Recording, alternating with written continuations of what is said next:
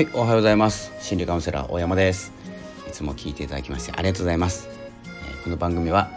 いつも自分時間と言いまして、えー、自分らしさをですね、えー、気づける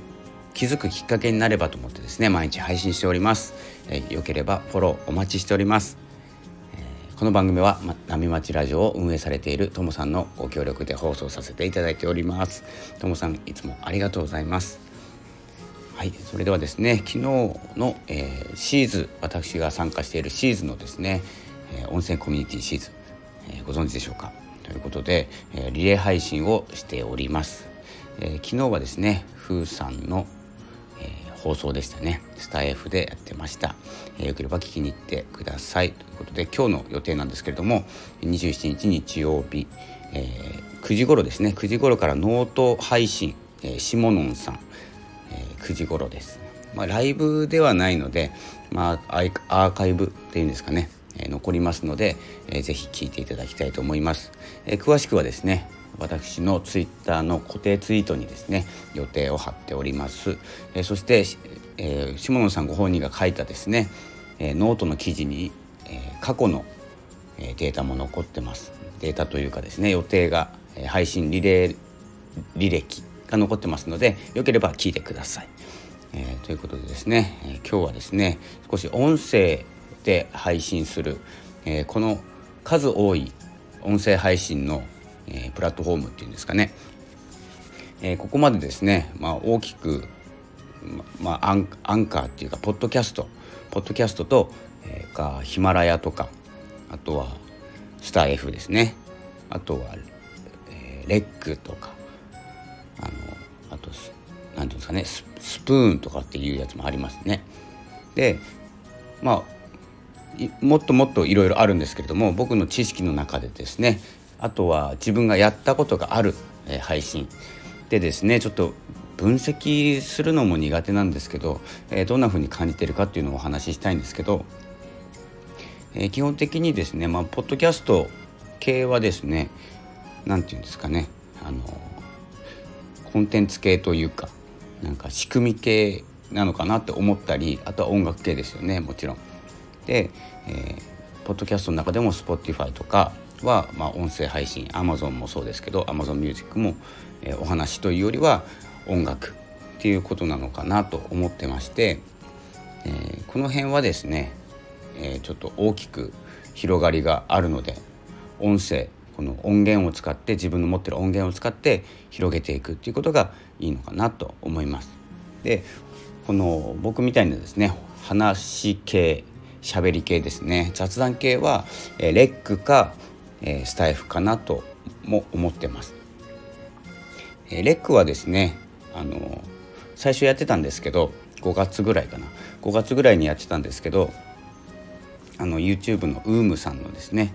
えー、作ったアプリというか音声なんですけどこれですねあのなかなか配信しやすくてあの交流も持ちやすいというか配信者と聞いていただける方まあ、両方の方も多いんですけど、まあ、交流が持ちやすいというプラットフォームで、まあ、なぜ辞めたかという話はちょっと、えー、しませんがちょっとですねあのいろんなことをやっていてその時期ですね離れてしまった、えー、ちょっと原因があったんですけど、まあ、大した原因じゃないんですけどねただちょっと今ですね、まあ、配信をやめているというかですね、えー、ちょっと休憩している状態になっております。でヒマラヤとかですねあとはスタンド FM このですねあのいろんな種類、まあ、ヒマラヤも結構コンテンツ系というかですねカチッとした、えー、大きな、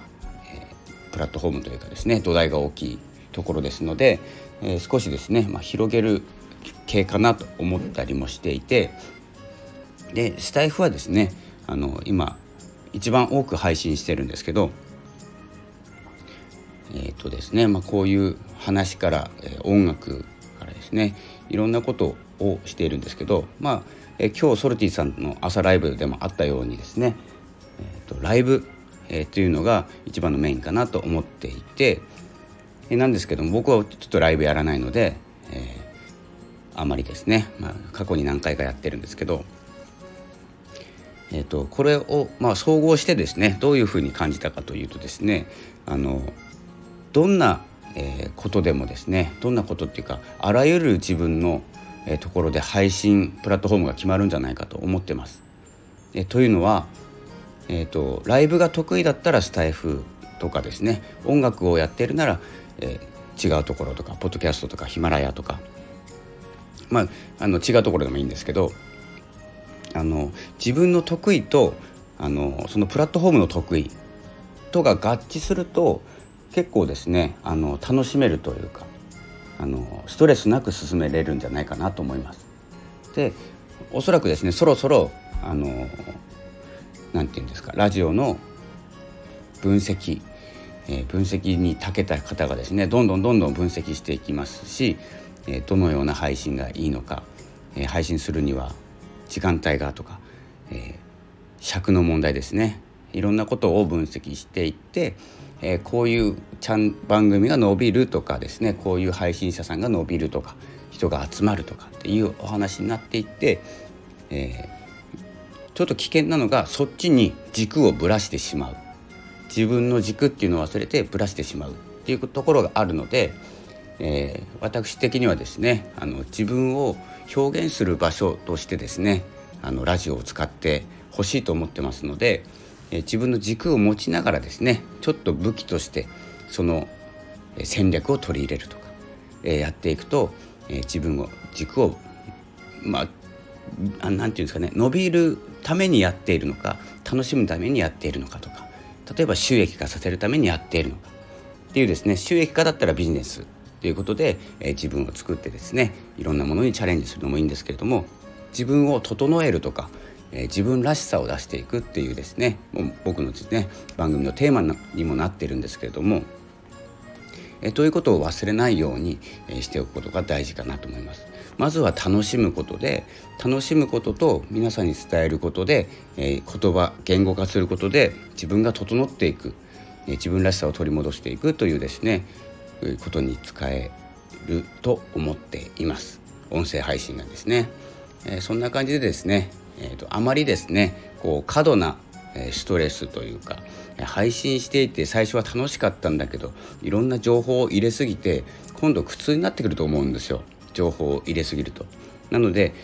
一番は、えー、何をしていて一番楽しいかです。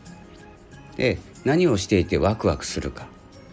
えー、どんなことになったらワクワクできるか。感動できるかとかですね、えー、自分の軸はですね一本通しておいてそこでですねその軸足と違う部分の足。違う部分の足じゃないですね。もう一本の足ですね。をこう何て言うんですか？あのバスケットのあれです。ちょっと忘れちゃった。ごめんなさい。レターください。えっ、ー、とですねそのあ思い出した。ピボットピボットみたいなやつです。ちょっとバスケ部だったんですけど忘れちゃいました。ピボットみたいな。ピボットですか？そんな感じです。わかりますよね？なんとなく。このもう一つの足をこう動かしていく感じです。で軸足はちゃんと持っていてこのもう一つの足でこう配信を例えば僕が僕は話系で、えー、心の専門家ですので、えー、心についてとか、えー、安心するためにはとかですね自分らしさとかお話ししますけれども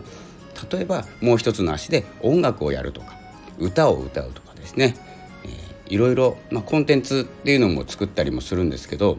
ちょっと苦手なのでやってないんですけどそんな感じでですねあのもう一方の、えー、足でこういろんなことをしていく。そして楽しんでいくでもう一個の足なのですぐ引っ込めれるんです例えば音楽やってちょっと飽きたなと思ったらしっかりと軸が、えー、持ててれば戻れるんですけど軸ごと移しちゃう人がいらっしゃるんですよそっちの方の戦略に。なので結構こういうラジオ系のラジオとか YouTube もそうなんですけどアルゴリズムって言ってこの方向性っていうのはどんどん時代によって変わっていくんですよね。で方向性っていうのは人が作るものですから、え、なので、え、どんどん変わっていたことに、え、疲れてしまう。なので全体的にやめてしまうっていうことになってしまうのでこの音声配信にしてもまず軸は自分が楽しむことだったり相手を楽しませることだったり、えー、自分が成長することどこに持っててもいいんですけれども、えー、それを一本通してえいろんなことにチャレンジしてみましょうということですね。えなのでいろんな配信、えシステムというかプラットフォームがありますので自分の、え特性に合ったプラットフォームで配信するのがいいかなと思います。えそれでは、え今日の朝ラジオちょっと時間が押しましたけれどもさっきまでちょっと寝ちゃいましたまた。えということで、え今日の、え振り返りますと、えリレー配信、え27日日曜日は、えしものんさんのノート配信になっております。